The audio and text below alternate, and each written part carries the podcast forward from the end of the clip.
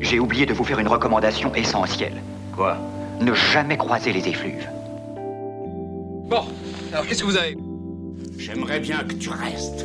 On va manger des chips. Vous les connaissez. Statistiquement au moins, ils ou elles sont ce 1% de la population. Ces personnes, ce sont les personnes autistes, invisibles pour la plupart, des personnes comme vous et moi, et qui peuvent présenter un trouble du spectre de l'autisme. En abrégé, un TSA. Dans l'épisode précédent, nous avons traité des diagnostics de l'autisme et vous avez pu comprendre à quel point les choses sont parfois complexes. Ce mois-ci, c'est d'un thème connexe dont nous parlerons, la relation des personnes autistes au personnel soignant. Pourquoi consacrer un épisode aux relations des personnes autistes avec les professionnels de santé? Parce qu'au fil des témoignages que nous avons recueillis pour la construction de ce podcast, nous avons pu voir que cette thématique était essentielle pour nombre de personnes interrogées. Beaucoup ont été confrontés dans leur parcours à une errance médicale, à des préjugés, à un manque de connaissances, ou ont eu le sentiment de ne pas avoir été écoutés par des professionnels de santé comme cela aurait dû l'être. Des relations qui ont pu causer de la souffrance, être une entrave au mieux vivre des personnes concernées. Néanmoins, et on le verra aussi quand la relation de confiance s'instaure et qu'on rencontre le bon soignant ou un soignant suffisamment bon, celui qui nous écoute, celui qui sait nous proposer des choses adaptées à nos spécificités et à nos projets, alors, alors l'accompagnement prend tout son sens et peut considérablement améliorer notre quotidien. Une thématique essentielle donc. Comment le monde soignant prend-il soin des personnes autistes? Quel type d'alliance thérapeutique peut se nouer? Comment les autistes peuvent réagir à une rupture du lien thérapeutique C'est ce que nous allons explorer dans cet épisode à travers les témoignages des personnes autistes ou aidantes que vous avez maintenant appris à connaître au fil de nos épisodes. Restez avec nous jusqu'à la fin. Mélina Huck, psychiatre de l'enfant et de l'adolescent, spécialiste des troubles neurodéveloppementaux, sera avec nous pour réagir aux témoignages que vous allez entendre. Bonjour, bonjour et bienvenue, je m'appelle Pascal Bélanca-Penel et vous écoutez le septième épisode de Troubles dans le spectre. Alors, mettez vos oreilles sur orbite, c'est parti On n'avait jamais réalisé que c'était ça, en fait, que ça pouvait être ça. On n'en parle pas, euh, ça reste difficile. Limite soupçonneux, non, pas toi, ce n'est pas possible. Une sorte d'insulte gentille, mais un peu d'insulte quand même. Pas un bulldozer comme moi, quoi. Quel type de relation tu as pu engager avec euh, les différents soignants que tu as rencontrés sur ta route? C'est vrai que ma médecin traitante, j'en ai parlé, elle m'a suivi depuis ma naissance jusqu'à mes 26 ans, jusqu'à ce qu'elle parte à la retraite. Et, euh, typiquement, euh, ben pour moi, dans ma tête, même si elle était déjà vieille quand elle a commencé à me suivre, elle allait me suivre toute ma vie. C'était évident. J'y pensais même pas en fait. C'était, c'était, ça serait ma médecin traitante pour toute ma vie. Et à un moment donné, euh, l'année de mes 26 ans, elle m'a dit Bon, bah écoute, je vais partir à la retraite. Et moi, dans ma tête, j'étais dans le déni total. Mais j'ai commencé quand même à chercher une médecin à côté en me disant Bon, elle me le dit pas pour rien, mais dans ma tête, j'étais dans le déni. Et à un moment donné, elle me dit Bon, bah voilà, c'est notre dernier rendez-vous, euh, ça y est, je pars. Et en fait, euh, j'étais super traumatisée un peu. Enfin, j'étais genre Non Bah non, ça va pas se passer comme ça, non et en fait, pour la seule fois de son suivi, euh, elle m'a dit écoute, voilà, c'est ma dernière, euh, mon dernier rendez-vous avec toi. Est-ce que tu acceptes que je te prenne dans mes bras et que je te fasse euh, la bise euh, pour la seule fois, du coup, en 26 ans? Et du coup, j'ai accepté, mais euh, mais j'étais un petit peu dissociée, quoi. Enfin, j'étais parce que bon, des gens me touchaient, etc. Mais j'étais dans le déni, j'étais dissociée, j'étais pas contente. Et j'ai pleuré pendant des mois, des mois. Et euh, et vraiment, des fois, j'ai repensé en plein milieu de la nuit en me disant ah elle est plus là et, je vais devoir trouver notre médecin. Et enfin, ça me perturbait tellement et je, me suis dit je vais jamais retrouver notre médecin. Elle, elle me convenait et même si des fois on s'engueulait, etc. C'était ma médecin et j'en pleurais comme pas possible. Et, euh, et donc c'est vrai que quand je m'attache à un soignant, généralement, je, dis c'est mon soignant. Genre j'ai vraiment une sorte de propriété envers ce soignant. C'est mon soignant. Pas facile de rompre un lien thérapeutique fonctionnel encore moins peut-être lorsqu'il implique une personne autiste.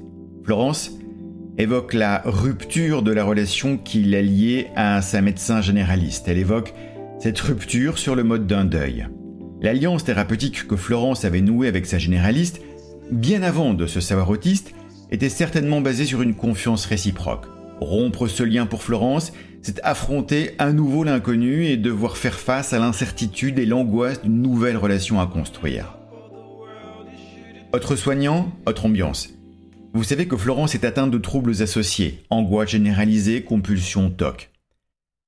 Ce qu'elle reconnaît maintenant comme des comorbidités de son autisme l'avait conduit à être accompagnée en libéral par un médecin psychiatre.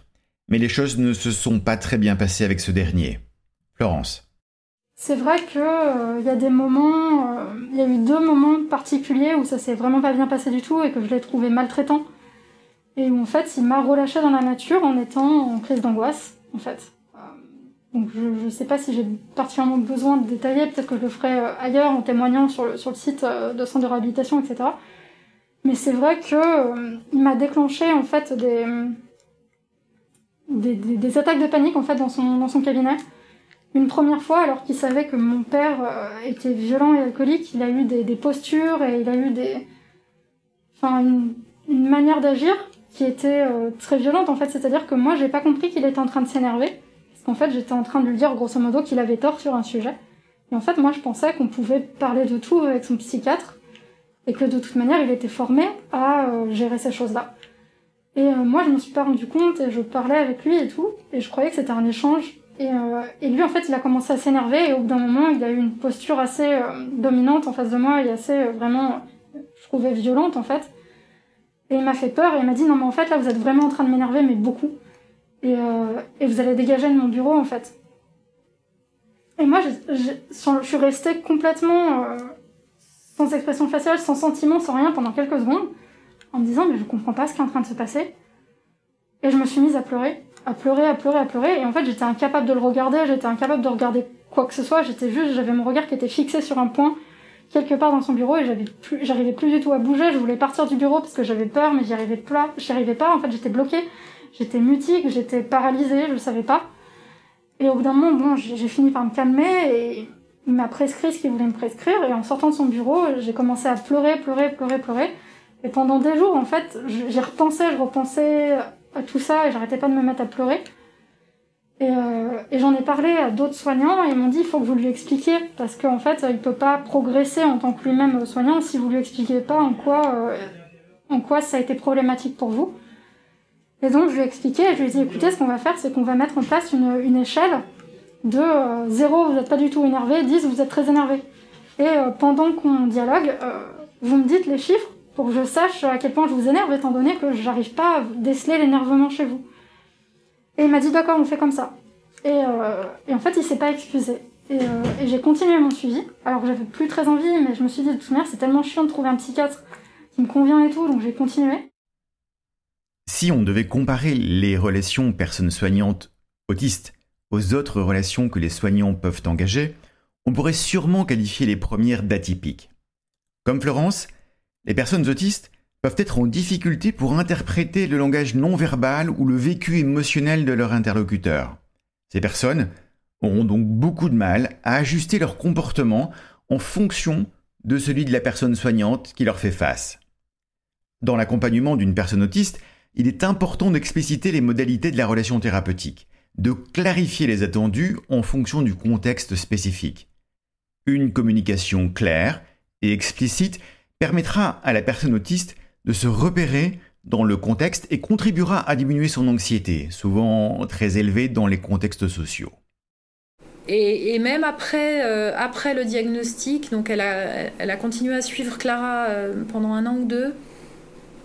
Et, la relation se passait pas bien parce que elle voulait absolument euh, faire changer la façon de voir les choses de Clara. Elle voulait absolument que Clara adopte sa façon de penser. Et c'est quelqu'un vraiment que j'ai beaucoup aimé en tant que psychologue, que j'ai trouvé très fine sur beaucoup de choses, très douce avec les enfants. Mais voilà, ça a coincé quand on a, quand on a eu le diagnostic parce que euh, pour moi, il n'y avait pas assez de, connaissances chez elle de l'autisme pour... Euh, elle a fini par braquer Clara en fait. Clara était braquée contre elle. Elle m'a dit, elle me critique tout le temps. Elle, ne veut pas croire ce que je lui dis. Euh, quand il y a des disputes avec les copines, bah, elle va toujours dire que c'est de ma faute. Euh, et du coup, il n'y avait plus ce lien de confiance. Donc, on a, on a changé à ce moment-là de, parcours, euh, enfin de soignant en tout cas. Très souvent, le soignant ou la soignante d'une personne autiste prend une place très importante. Pourquoi? Pour deux raisons, au moins. D'abord, parce que la personne soignante devient un repère, un décodeur du monde social, l'interface d'un monde très souvent confus et complexe pour les personnes autistes. Ensuite, parce que le ou la soignante peut rapidement devenir le réseau social principal de la personne accompagnée. Si le lien de confiance avec la personne soignante est rompu, l'alliance thérapeutique dont nous parlions tout à l'heure est abîmée. Et alors, rien n'est plus possible. Par contre, et par contre, avec les soignants qu'elle a maintenant, euh, il y a une relation très très forte, il y a énormément de respect, de confiance, et même euh, clairement, elle aime, elle aime aller à ses rendez-vous. Hein. Elle, en a pas mal des soignants, euh, entre le groupe d'habileté sociale, orthophoniste, psychologue, psychiatre, et je crois que tu les aimes toutes. et donc c'est formidable parce que au-delà de l'aspect de la faire progresser, de l'aspect psychologique. Euh, elle passe un bon moment quand elle va là-bas. Je trouve que c'est quelque chose en plus dans la vie d'avoir ce. On a du mal à avoir des liens avec, euh, avec des gens lambda, mais on a un lien avec nos soignants qui est extraordinaire, je trouve. Et j'échangerai pas, personnellement, j'échangerai pas ce lien contre, contre un autre. Moi, j'ai aussi des relations vraiment très très fortes avec, euh, avec mes soignants, un, immense respect, mais c'est bien au-delà. Voilà, c'est un grand attachement et, bien qu'on soit dans une démarche où on essaye de progresser pour pouvoir vivre sans nos soignants, c'est difficile d'imaginer l'étape où, où un jour on, on puisse ne plus avoir besoin d'eux. Respect, confiance, attachement pour des soignants et des soignantes qui travaillent au mieux vivre des personnes qu'ils accompagnent. Lorsqu'une personne autiste est intégrée dans un programme de réhabilitation psychosociale, elle peut rencontrer dans son parcours un ou une père aidante. Nous en avons parlé lors de l'épisode précédent, il s'agit d'une personne mettant le savoir acquis par son expérience psychiatrique au service d'autres personnes dans un cadre hospitalier ou associatif. Catherine évoque le rôle central qu'a joué pour elle sa père aidante Véronique. Bon, maintenant je suis plus en parcours de soins, mais on a gardé des liens ça a été déterminant. Parce que euh, petite, par exemple, j'avais des intérêts hyper restreints. J'ai tout, tout, tout camouflé. Hein. Parce que moi, j'adorais la minutie, faire des petits dessins et tout. Et mon père, il me disait, mais arrête, arrête de passer tant de temps à faire des choses comme ça, mais vois l'essentiel. Et quand on est arrivé en France, à l'école, en Suisse, on abordait la soustraction. En un été, j'ai dû rattraper la soustraction et les multiplications. Ça a été terrible pour moi. Et donc, tous ces aspects qui me faisaient tellement de bien, notamment ma collection d'autocollants, j'ai abandonné tout ça parce que voilà, socialement, ça ne se fait pas. Et quand j'ai rencontré Véronique, Véronique, elle, qui est beaucoup plus jeune que moi, j'étais en complète connivence avec elle, mais elle, elle assumait complètement tout ça, sa collection de Playmobil, ses petits bricolages, et moi, pas du tout. Et je me suis dit, mais bon sang, mais c'est fou, quoi, mais Kat, mais reviens aux essentiels, mais assume assume tes autocollants, assume tout, quoi. Franchement, si c'est ça qui te fait du bien. Et euh, en partageant avec Véronique, c'est aussi ce qui a, tout est lié, encore une fois, c'est aussi ce qui a fait qu'on a commencé avec mon mari une démarche, une demande de démarche diagnostique pour notre fille Tiffaine. Parce que Tiffaine, elle a toujours été confondue avec euh, un haut potentiel. Mais quand Véronique m'a montré ses dessins de papillons, et que ma propre fille fait des dessins de papillons hyper élaborés. Et à l'époque, elle est très, très dans les dessins euh, autour de la nature. Donc, alors les papillons, alors elle connaît tous les noms de papillons, les poissons, tous les noms de poissons, machin, les fleurs, tout ça. Et que Véronique m'a montré des choses semblables. Je me suis dit, euh, c'est pas possible. À l'époque, Tiffen était en voyage en Espagne. Ça se passait très très mal en voyage scolaire. Et du coup, ça a permis tout ça. Donc, ce lieu ici, avec les soignants au sens large, hein, euh, ça a été euh, vraiment pile poil ce qu'il fallait. C'est vraiment le lieu le plus adapté pour moi. Euh, donc j'ai cette expérience malheureuse d'un médecin qui n'a pas su. Et puis j'ai cette expérience extrêmement bénéfique, tardive mais extrêmement bénéfique, pour moi, mais aussi pour du coup ma fille.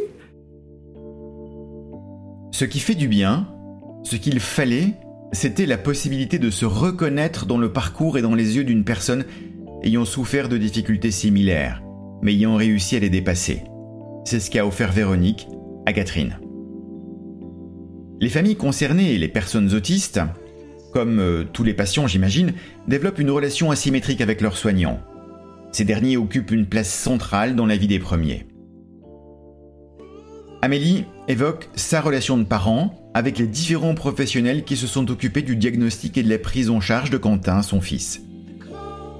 On a aussi euh, l'immense chance euh, d'être accompagné euh, par une psychologue spécialiste de l'autisme, donc Céline, qui a commencé à suivre Quentin quand il avait deux ans et demi, donc en septembre, donc il est né en février, en septembre de ses deux ans. Euh, et qui nous voit une fois par mois depuis. Et donc c'est pareil. Donc Céline, on, on lui dit c'est notre phare, hein, parce que euh, quand on a des questionnements, des soucis, des choses sur lesquelles on ne sait pas comment réagir, comment aider, on sait que on sait qu'on va voir Céline et qu'on va pouvoir lui demander et qu'elle va nous aider à trouver une solution. Donc euh, voilà, Quentin l'aime beaucoup aussi. Euh, c'est drôle, il est capable de faire des choses avec elle qu'il fait pas forcément avec nous. D'ailleurs, euh, c'est assez, euh, c'est assez étonnant.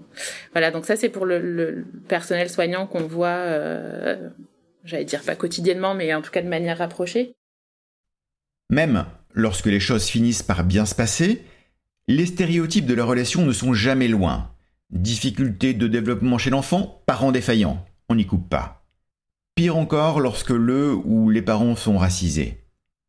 Et on se dit, mais heureusement pour Quentin que euh, qu'il a des parents euh, qui savent lire, euh, qui des sous, euh, euh, qui comprennent un peu les choses, euh, parce que vraiment sinon c'est la galère. Et c'est terrible, hein, mais moi je suis noire et vétérinaire. Ça se voit que je suis noire, ça se voit pas que je suis vétérinaire. Et à chaque fois qu'on a rencontré des soignants pour la première fois, à chaque fois, on voit le regard des gens qui change quand on dit je suis vétérinaire, je suis mariée à un ingénieur. Ah, ok, alors euh, bon. Et, et, on sent vraiment qu'il y a encore ce préjugé énorme de euh, si ton enfant il est autiste, c'est parce que t'es un mauvais parent, parce que tu l'élèves pas bien, parce que parce que tu parles pas français, parce que tu le laisses regarder la télé toute la journée, etc. Euh, et que quand on dit que ben non en fait on n'est pas débile, euh, voilà quoi, on n'est pas des mauvais parents, la façon de, de, de, regarder les choses et de prendre en considération la parole des parents, elle change. Et, euh, et voilà, j'ai redit que notre pédiatre, elle était super et qu'elle nous avait écouté, mais je suis presque sûre que euh, que si ça avait été un autre parent qui parle pas bien français, euh, euh, elle aurait peut-être pas réagi aussi rapidement. Alors elle, elle avait été sensibilisée. Je sais qu'elle avait fait une, une, une, série de conférences sur euh, le diagnostic précoce de l'autisme, donc elle était, elle était vraiment sensibilisée à ça. Euh, mais malgré tout, euh, on sent que qu'il y a une certaine forme de mépris, quoi, euh, envers les parents euh, ont un enfant qui, a des difficultés, j'aime pas ce mot difficulté, mais voilà, qui a, a des choses qui qui collent pas, qui collent pas bien avec le, le développement classique. Euh, et quand on dit, mais voilà, je, je suis inquiète, euh, la première chose que les soignants pensent, pas tous, hein, mais la première chose qu'ils pensent, c'est pas euh, ah ben peut-être qu'il est autiste, peut-être que c'est voilà, peut-être qu'il y a une cause. La première chose qu'ils pensent, c'est euh, ah il y a encore des, des, des parents qui les foutent devant la télé, quoi. Vraiment. Euh, alors que non. Et quand bien même, en fait, et quand bien même, euh, ça n'empêche pas d'avoir des, des, des, des, difficultés autres, quoi. Et ça, euh, ça, on l'a ressenti de manière, euh, de la manière très forte, quoi. Pour Julien, qui est un autiste non verbal, ses parents sont les premiers partenaires des personnels soignants. En fait, ça s'est plutôt bien passé parce que Julien, il aime bien l'hôpital. Donc, euh, il est assez calme à l'hôpital. C'est quelque chose qu'il il explore un peu tout, il a pas peur. Euh, on est détendu aussi, donc lui aussi. Et euh, les soignants, en général, on a eu des bonnes expériences parce qu'ils ont, ils sont conscients qu'ils savent pas du tout faire avec un enfant comme ça. De toute façon, euh, ils ne savent pas faire, c'est impossible. Il faut absolument les parents, sinon c'est impossible. Et donc ils nous laissaient faire quoi. Et vraiment, ils, étaient, ils, écoutaient vraiment nos consignes et à la limite, c'est nous qui, menions le, les choses, quoi. Donc on a eu de la chance de ce côté-là. Et le fait aussi que Julien, il fait pas de crise à l'hôpital, et voilà. Donc, il n'y a pas de problème, en fait, de ce côté-là. Et en fait, juste pour la petite histoire, Julien, il a fait... il dormait pas à, à, Nantes, en été dernier, et il cassait tout. C'était dans une maison que Michel avait louée, le papa de Julien, et il commençait à tout casser. Et Julien, Michel savait plus quoi faire, et il a appelé les pompiers. Et euh, les pompiers sont arrivés et euh, Michel, il paraît qu'il pleurait. Il Julien, Julien, on va te donner des médicaments parce que on va t'attacher, on va t'attacher. Et en fait, euh, les pompiers ont été très compréhensifs. Julien voulait pas s'allonger sur le, lit là dans le camion des pompiers, donc ils ont laissé Michel gérer Julien. Donc Julien s'est installé sur sur un siège normal avec Michel, et pas de problème. Et quand ils sont arrivés à l'hôpital, Julien était super calme, euh, vraiment aucun problème, euh, sa crise était passée, et les soignants euh, impeccables, et puis il a dormi là-bas, et on s'est dit que ça, en fait, on va l'emmener à l'hôpital à chaque fois.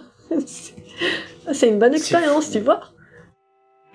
Avec Elias, qui est aussi un enfant non verbal, c'est encore une relation de confiance qui semble s'être instaurée à force d'écoute, d'explication et de bienveillance. Catherine et Patrick, ses parents, nous en parlent. Il y a de tout. Il y a des très, des très bons professionnels où je pourrais même imaginer être ami avec eux, tellement il y a l'affinité, professionnalisme, confiance, l'humour, compréhension, même on peut parler en côté psychologique, ça, ça existe, heureusement. Et il y a d'autres où on dit, mais... Il y a tout. Et Elias, il a quand même des bonnes euh, relations avec les personnes qui s'occupent de lui. D'accord. Ouais. Il, quand il les voit, quand il est avec eux, c'est une relation plutôt que vous qualifiez de oui, confiance. Oui, oui, oui. Bah, il adore son orthophoniste, c'est l'amour entre eux.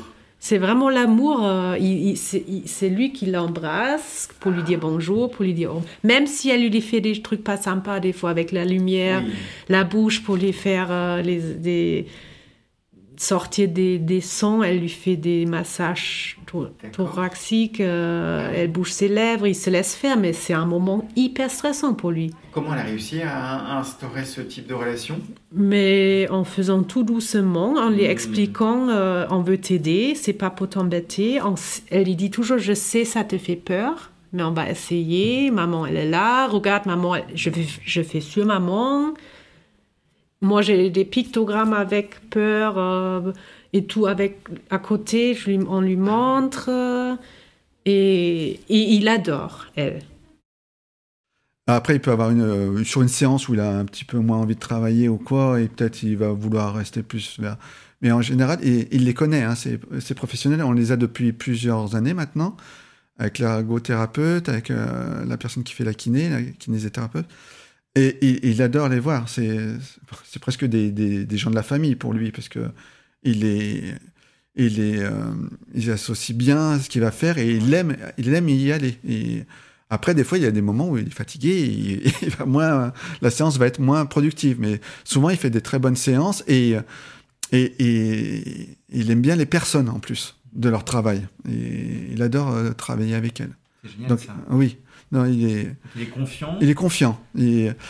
tandis que si on, par exemple, on va à un endroit pour un examen médical où il n'est jamais allé, là, on voit la différence. Il est, assez craintif. Et même son médecin généraliste, parce qu'il a des mauvaises expériences en termes de je vais t'examiner la gorge ou quoi, et ça, c'est un peu traumatisant pour, pour lui.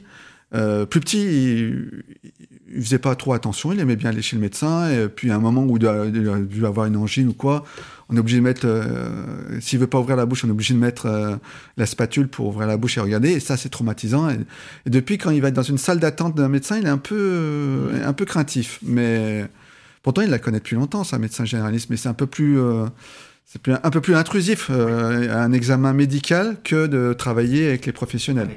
Parce que là, ben, dès qu'on commence à le déshabiller, le mettre sur la table d'examination du médecin généraliste, mais il est un peu craintif. Pourtant, elle le connaît, elle joue avec lui, elle lui donne des, euh, ils, savent, ils savent le mettre en confiance, mais bon, c'est plus difficile. La cohérence de l'accompagnement compte beaucoup dans la relation. Clara et Audrey évoquent ce point. Clara, pour toi, quel, quel regard tu portes sur ces, ces années qui, qui ont vécu ton diagnostic et la façon dont il a été pris en charge par les soignants? Bah, Moi, je trouve que c'était plutôt bien, ça m'aide beaucoup encore. Et bah, je trouve qu'on a trouvé des solutions vraiment utiles. Je pense qu'elle a, elle a, une très très bonne prise en charge euh, parce qu'on on, on, a, on agit sur euh, beaucoup de choses euh, séparément, mais qui ça se rejoint pas mal. Hein, que ce soit l'orthophoniste, le groupe d'habileté sociale, la psychologue, euh, tout ça, tout ça finit par converger. Et, du coup, c'est une prise en charge qui est très complète, je trouve. Ce qui est évident, c'est qu'elle progresse énormément et qu'elle va bien. Elle va vraiment bien. Alors, elle a des moments, comme tout un chacun, où ça va moins bien, mais globalement, elle va bien et c'est un vrai bonheur de voir ça. Euh, dès qu'il y a un problème, il y a une mobilisation de ces soignants qui est immédiate, qui est fantastique, qui est rapide. Euh, par exemple, cette année au collège, où on a eu des petites difficultés à un moment donné, donc la psychologue est allée intervenir à l'école, fait une réunion Zoom avec les professeurs. Enfin, tout de suite, il y a des, choses qui se mettent en place. voilà, on sent que ça fonctionne bien. Et ce que je trouve formidable aussi, c'est la façon dont ces soignants utilisent, sollicitent nos retours de parents. C'est-à-dire qu'ils sont en constante demande de, savoir dès qu'il y a une petite difficulté qu'elles rencontrent. Moi, je fais un petit mail, j'envoie. Et à chaque fois, ils vont travailler autour de ça. Donc, c'est la meilleure façon d'avancer, euh, d'avancer rapidement, en fait. Et puis surtout, je vois qu'elle adore y aller. Donc, euh, je pense que c'est la meilleure preuve que, que c'est une bonne prise en charge. Avancer en toute et bonne intelligence avec les professionnels de santé, c'est ce qu'il y a de mieux entre partenaires. Écouter et respecter aussi, pourquoi pas. Patrick. Et là, euh, comme mon épouse se formait en parallèle aussi à la méthode Denver, ben, il, y avait, il y avait quand même un échange de professionnel à professionnel, parce que mon épouse, pour moi, c'est une professionnelle. Et déjà, elle est, elle est éducatrice de, de, jeunes enfants à la base. Et donc, euh, pendant cette période, euh, je pense que je peux le dire, c'est Isatis, euh, ben là, il y avait un vrai échange et ça permettait d'avancer ensemble. La continuité de la prise en charge entre la maison et les services plus ou moins spécialisés comme l'hôpital de jour qui accueille Elias est un autre enjeu tout aussi primordial. Après, les autres unités où il était pris en charge, euh, il y avait une crèche. Euh, je pense qu'ils étaient formés aussi. Donc il y avait, euh, ils, faisaient. Le plus dur, c'est qu'on n'est pas avec eux et on, on a souvent les échanges, c'est à distance et c'est par carnet. Et les réunions sont très peu, sont très peu fréquentes. Et donc, ben, il y a une déperdition parce que nous, on avance de notre côté et on, on dit comment on avance. Eux, de leur côté, il y a une réunion dans l'année ou deux réunions dans l'année ça permet pas d'avancer ensemble. Ça permet, pour moi, hein, après, je pense que mon épouse est plus à même de. C'est quand même elle qui a fait le plus gros du, travail avec Elias. Donc je pense que le manque qu'elle a eu, c'était au niveau des, des, échanges. Et là, en hôpital de jour, ben, je pense qu'ils ont beaucoup d'enfants à s'occuper. Même avec toute la bonne volonté du monde, déjà, ils n'étaient pas spécialement formés euh, sur l'autisme. C'était plutôt différents handicaps et pas ils avaient plusieurs euh, des enfants avec différents handicaps euh, avec des retards euh, je pense mentaux et et quand on faisait des réunions c'était très intéressant mais comme elles sont très peu fréquentes et les seuls échanges qu'on a c'est par un carnet. Mon épouse le renseignait chaque soir ou chaque matin pour dire comment Elias avait déjeuné comment il avait passé un week-end et tout ça. Et en retour on avait je ne sais pas s'ils n'avaient pas le temps, s'ils sont très occupés au moment du départ de l'enfant, c'est difficile de faire. Mais c'était un vrai, réel manque pour nous. Donc, euh, c'est pas une critique envers eux, mais c'est un manque pour nous parce que c'est essentiel. Et on, maintes fois, on a dit aux, référents, aux cadres, voilà, on, appelle ça des cadres, cadres médicaux de, l'hôpital de jour, on leur a dit, mais c'est essentiel pour nous. Elias est non verbal, on peut avoir aucun retour de comment est passée sa journée, si ce n'est avec ce carnet. Donc, remplissez-le chaque jour. Et c'est pas parce que vous remplissez pas que voilà tout s'est bien passé, on n'a aucun retour. Donc, c'était vraiment un réel manque. Et Euh, un... Après, donc ça, c'est les parties des, euh, des unités euh, où il était pris en charge. Et après, il y a euh, en libéral, les prises en charge en libéral. Et là, eh ben, c'est, les échanges sont quand même plus fructueux. Donc euh, il y avait ça. Après, on a pris des, euh, on a une ergothérapeute qui est, qui nous a fait avancer. Et qui, ben, on a, euh, c'est mon épouse qui emmène Elias et qui participe à la séance. Et donc obligatoirement, il y a un échange riche. Et elle nous a fait évoluer. elle a fait évoluer Elias aussi. euh, et avec la l'ergothérapeute et mon épouse, mais elle nous a donné des méthodes, genre l'utilisation d'une tablette avec des pictogrammes sur la tablette, euh, et on, commence à communiquer avec lui depuis deux ans, je pense. Et donc, euh, ben, il a beaucoup beaucoup évolué à ce niveau-là, euh, grâce à, cette mise en place de, cet outil. Et puis ils utilisent d'autres d'autres matériels éducatifs et où on a aussi mis en place des petits pictogrammes euh, plastifiés où on peut euh, l'emmener avec nous euh, comme un peu comme un porte-clés où on a les différents pictogrammes et on ça avance à son rythme. Elias, Elias avance à son rythme. Il est c'est assez lent, mais petit à petit, si on le fait tous les jours, mais est-ce que on, en a parlé aux professionnels? Est-ce que eux ils l'utilisaient? Donc si pendant une demi-journée et on n'utilise pas ces pictogrammes, eh ben ça fait une rupture dans, dans son dans son acquisition. Et euh, s'il y a des choses à améliorer, c'est que on avance tous dans le même sens. Si on met des, outils en place avec l'ergothérapeute, qui est venu aussi, euh, qui est participé à une réunion pour dire, euh, pour expliquer tous les travaux qu'elle faisait avec Elias. Nous, on, a payé cette ergothérapeute pour qu'elle vienne dans une réunion euh, à l'hôpital de jour. Et on, on espère qu'ils... Mais on n'a pas de retour probant hein, pour savoir qu'ils utilisent cette méthode. Même constat pour Françoise et son fils Rémi. Repartir à zéro, s'épuiser encore parce qu'il n'y a pas de continuité assurée dans la prise en charge. Ce qui m'a le plus, je dirais, contrarié, c'est le fait qu'il n'y ait pas de continuité. Voilà, c'est toutes ces ca- cassures qui font que on repartait presque à zéro à chaque fois, et ça, je pense que ça a été très, préjudiciable à Rémi, ça c'est clair. hein. Euh, Aujourd'hui, euh, je trouve qu'en foyer d'accueil médicalisé, il y a beaucoup moins de. Les parents sont un peu mis sur la touche, hein, oui, vraiment, vraiment. Euh, il faut, faut vraiment, comment dire, insister et faire le forcing pour avoir, avoir euh, des, échanges. Euh, donc c'est ce que je fais et du coup j'ai des échanges. Euh, ce qui me dérange aussi, c'est qu'à 20 ans, je trouve qu'on laisse tomber beaucoup de choses au niveau des apprentissages et beaucoup de. On est plus sur de, de la garderie qu'autre chose. hein. Je, je trouve vraiment que les conditions d'accueil pour les adultes sont très dégradées, moi je trouve, hein, vraiment. Et je crois que c'est assez généralisé. hein. Là aujourd'hui, je m'interroge, je me dis est-ce que ça serait pas bien de trouver une structure plus adaptée pour. euh, Mais c'est très compliqué puisqu'il n'y a pas de place, il n'y a pas de. Faire un dossier MDPH, c'est un morceau de bravoure énorme. Il faut quasiment plaider sa cause. Euh, mais j'y songe, j'y songe, hein. j'y songe vraiment en me disant.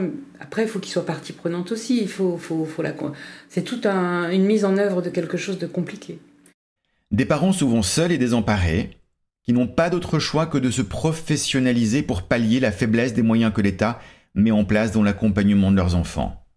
Qu'est-ce que ces, ces soignants auraient pu faire ou dire pour euh, vous aider ou faciliter votre euh, parcours avec Rémi?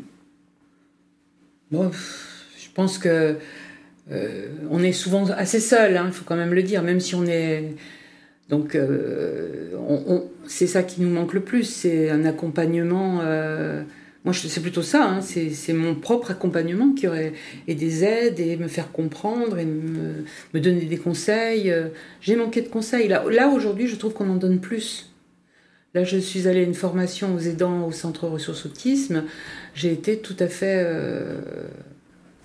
intéressée par des tas de choses qui, qui sont des conseils euh, vraiment euh, qui paraissent opérants hein, par rapport à, la douleur, par rapport à, des tas de choses, euh, la vie affective et parce que ça aussi c'est d'une grande complexité.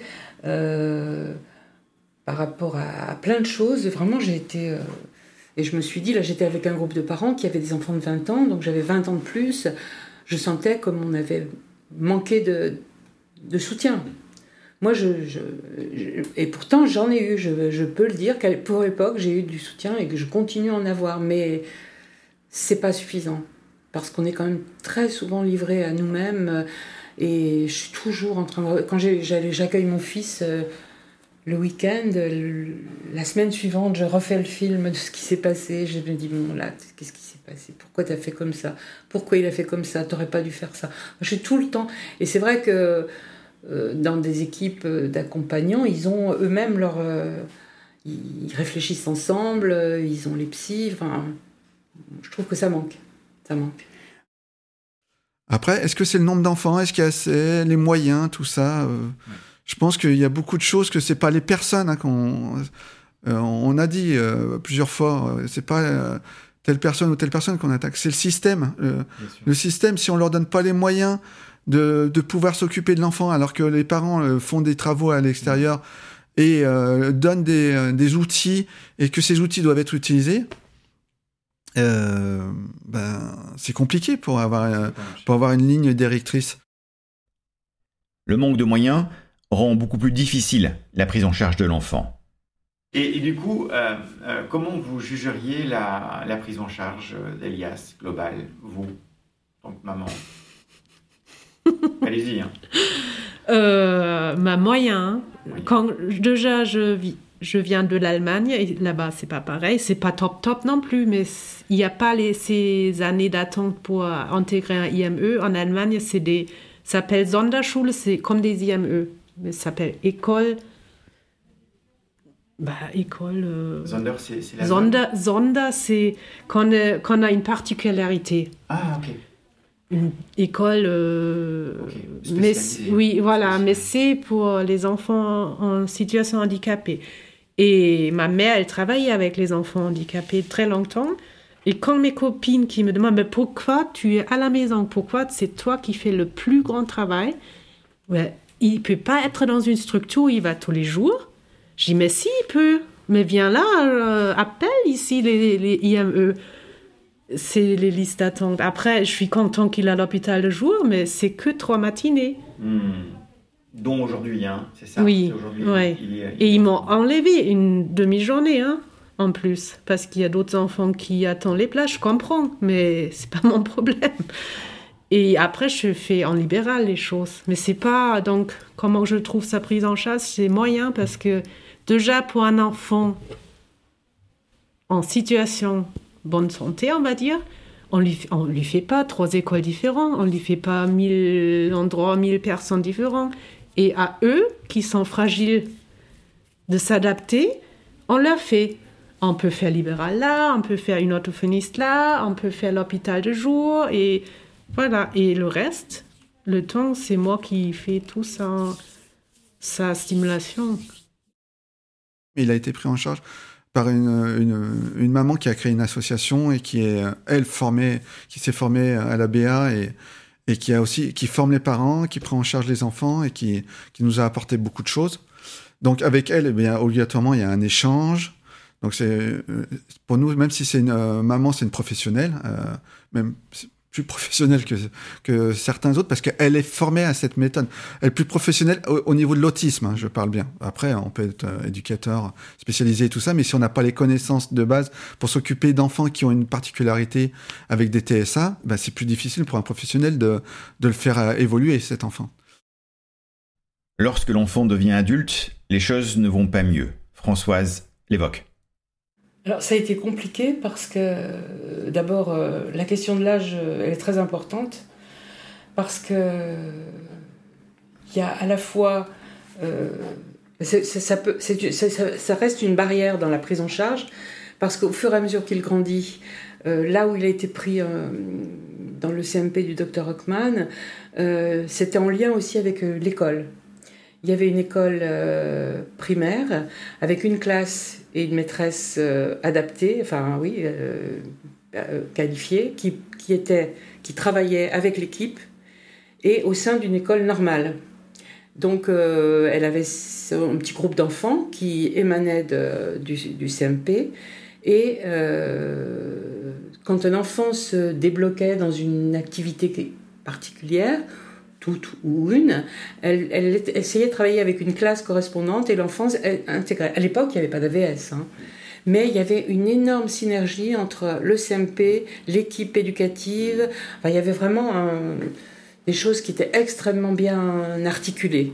Et du coup, je pense que ça aidait beaucoup à, à faire en sorte que ces enfants soient acceptés avec leurs différences et quelquefois des comportements euh, pas faciles, il faut bien le reconnaître. Et plus ils grandissaient, plus c'était compliqué de trouver la suite. Parce que moi je dis que la question de l'âge est très importante parce qu'effectivement, après 20 ans, on parle plus trop des adultes, je trouve. C'est vraiment le grand silence. Hein. Qu'est-ce qui se passe une fois qu'ils ont, qu'ils ont eu 20 ans? J'ai l'impression qu'on on abandonne pas mal de choses de ce qui aurait pu être des apprentissages. Voilà. Pour ceux qui, qui n'ont pas justement pu développer des choses. Aujourd'hui, je, je pense qu'on aurait pu le tirer davantage vers le haut s'il était né plus tard. Le manque de moyens et de ressources se fait sentir aussi dans l'organisation de la prise en charge, y compris des adultes autistes sans déficience. Florence revient sur les relations euh, avec son CRA. Et typiquement, c'est vrai que là où je vais avoir un peu plus de mal, c'est au niveau du centre de ressources autisme, où là je trouve qu'en fait ils sont tellement débordés qu'en fait c'est pas possible d'avoir un suivi satisfaisant. C'est-à-dire que vraiment, euh, enfin, il y a des moments quand même, je veux dire, j'ai fait des crises d'angoisse à cause de, leurs problèmes d'organisation, de, tout ça, enfin, du fait qu'ils étaient débordés. C'est pas parce que eux, ils ont envie de nous faire chier, hein, c'est vraiment parce que, ben, ils sont débordés, ils sont pas assez.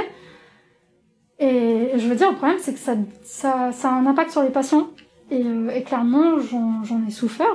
Euh, et d'autres patients avec qui j'ai pu en parler, ils m'ont dit que eux, carrément, ils, étaient au point où ils, étaient à la limite de se faire du mal à, eux, mêmes quoi, tellement qu'en fait, ils, disaient, mais c'est peut-être ma faute, c'est moi qui ai peut-être pas compris des trucs, je, comprends pas, on était censé avoir rendez-vous à telle heure avec telle personne, et, là, en fait, la personne se pointe pas. Est-ce que c'est moi qui ai pas compris? Est-ce que j'ai fait une bêtise? Est-ce qu'en fait, la personne me déteste? Ce genre de choses. Et en fait, euh, on a tout le temps tellement peur de faire des bêtises et d'être le problème que quand au final on se retrouve face à des professionnels qui sont surchargés et qui nous mettent dans des situations où ben, ils se pointent pas au rendez-vous, ils répondent pas à nos mails, euh, même plusieurs mois après ils ont toujours pas répondu, euh, c'est super difficile de les avoir au téléphone et d'obtenir de l'aide d'eux. Et ben on se dit euh, peut-être que c'est moi le problème, peut-être qu'ils me détestent, peut-être qu'en fait je suis une mauvaise personne et que j'ai fait des trucs qu'il fallait pas. Même sonorité chez Catherine. Je garde que l'aspect positif des choses. Euh, vraiment. Euh, vraiment parce que je retiens, je retiens ce lieu qui est exceptionnel.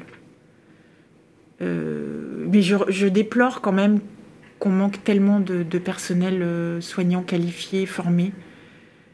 C'est vraiment très très dommage. On termine cet épisode avec ce constat renouvelé par Florence et le souhait qu'elle formule en guise de promesse pour l'avenir. Je dirais juste que vraiment, il y a un manque de personnel soignant euh, dans la psychiatrie. J'ai vraiment la sensation que l'État ou même les gens d'une manière générale portent tout l'intérêt sur la santé physique et pas assez sur la santé mentale et psychique. Et que ça, c'est vraiment pénalisant pour des, des, tonnes de gens. Et comme dans beaucoup de cas, en fait, ben, c'est les femmes qui en pâtissent énormément. Alors je dis pas, hein, il y a des hommes autistes qui, en chient grave et qui, pareil, se font diagnostiquer super tard et qui vivent des, des, des, événements traumatisants qu'ils ne devraient pas vivre parce qu'on les a pas diagnostiqués assez tôt, parce qu'on les a pas assez aidés. Mais j'ai vraiment l'impression que vraiment il y, a quelque chose à faire et qu'il faut vraiment que euh, que l'État et que la société change son regard sur la santé mentale et que ça soit vraiment perçu comme de la santé, juste la santé, pas mentale et puis de côté physique, la santé ça, c'est super relié.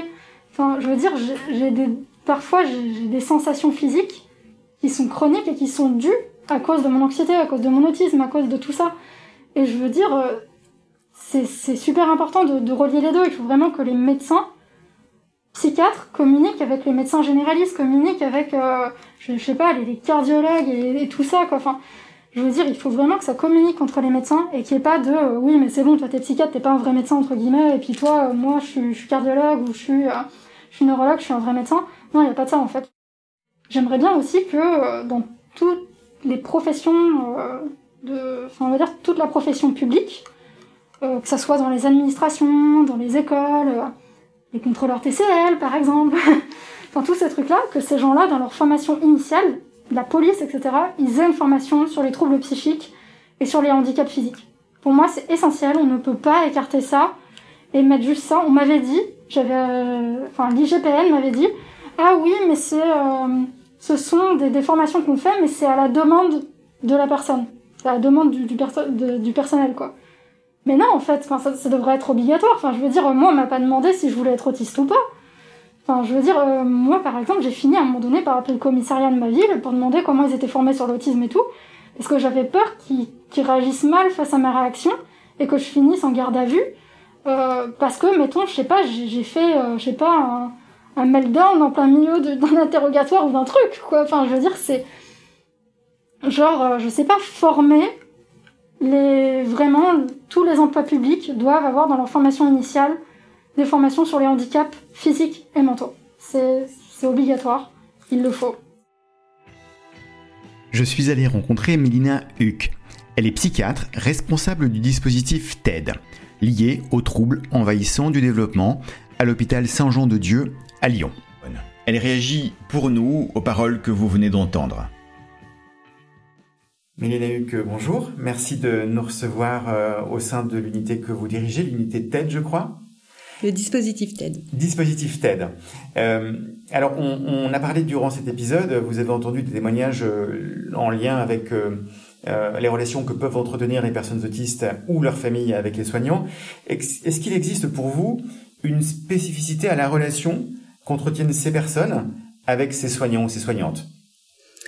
Alors euh, effectivement, euh, à partir de ces témoignages et de mon expérience, oui, euh, je dirais qu'il y a plusieurs plusieurs particularités et en fonction des, des parents, des enfants et des et, et des adultes, des choses un petit peu différentes. pour les parents, c'est vrai que ça a été cité dans vos témoignages, la crainte du jugement de la part des, des soignants, elle est elle est très forte. Euh, et euh, je crois que c'est d'une part parce que voilà, ils ont l'expérience euh, de vieilles de vieilles légendes qui traînent sur la responsabilité des parents mmh. dans le cadre du TSA, malheureusement. Euh, qui j'espère vont, vont, disparaître. Mais il y a aussi euh, le fait qu'ils sont déjà eux-mêmes euh, en réflexion, ils recherchent des réponses sur la difficulté qu'ils ont à établir le lien avec leur enfant et que ça les rend déjà euh, euh, très fragiles euh, à, au jugement sur leurs compétences de parents. Le fait qu'il y ait autisme euh, engage une relation pas forcément pas très facile, simple. pas très simple avec l'enfant, et du coup, ça place les parents en fragilité. Absolument. Et ils sont souvent ben, en souffrance de ça, de, mmh. cette, de ce lien qui est difficile à établir avec leur, leur enfant, de leur difficulté à, à le comprendre euh, et, à savoir ce qu'il faut faire euh, avec lui pour que ça fonctionne, surtout dans les premières euh, années. Et c'est des grandes difficultés qui les rendent très sensibles effectivement au jugement de leur capacité parentale. Ça peut se comprendre très bien. Ah, je comprends, très très intéressant ça. Ok. Et, du coup, comment ces, comment ces témoignages ou les témoignages que vous avez entendus dans cet épisode ont pu résonner avec votre clinique? Eh bien, euh, bah, des familles qui, euh, qui, qui sont très en, en, en demande, qui vont à, à avoir beaucoup de... Eux-mêmes s'être beaucoup informés, avoir ressenti le besoin, par exemple, de se professionnaliser. Ah oui. Euh, très fort pour pouvoir justement être compétent euh, face à leur enfant et puis aussi parfois face à, à, au désert qu'ils qu rencontrent, aux difficultés à, à, trouver des interlocuteurs pour, euh, pour les accompagner, alors qu'ils ont un grand, grand besoin euh, euh de, de, comprendre et, et d'être accompagnés. Ce qui explique aussi, je crois, que quand ils trouvent des professionnels qui les accompagnent, ça devient vraiment des phares.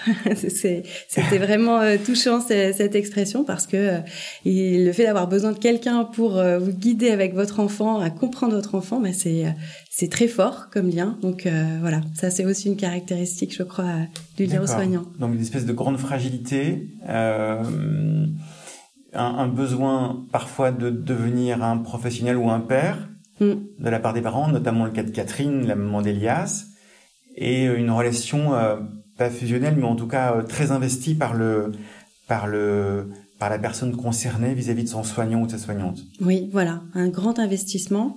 Et puis il y a aussi euh, un grand besoin d'écoute euh, et de soutien parce que euh, c'est euh, l'autisme, c'est un des diagnostics qui a le plus grand impact sur euh, sur la vie des familles. D'accord, ça on le sait ça. Ça, on le sait. Il y a eu de de nombreuses études sur la qualité de vie des familles euh, qui avaient un enfant en comparant avec différents diagnostics, y compris des diagnostics somatiques, du diabète, voilà, des choses qui peuvent avoir, ou des, des syndromes polymalformatifs qui ont un- aussi un impact fort sur l'angoisse.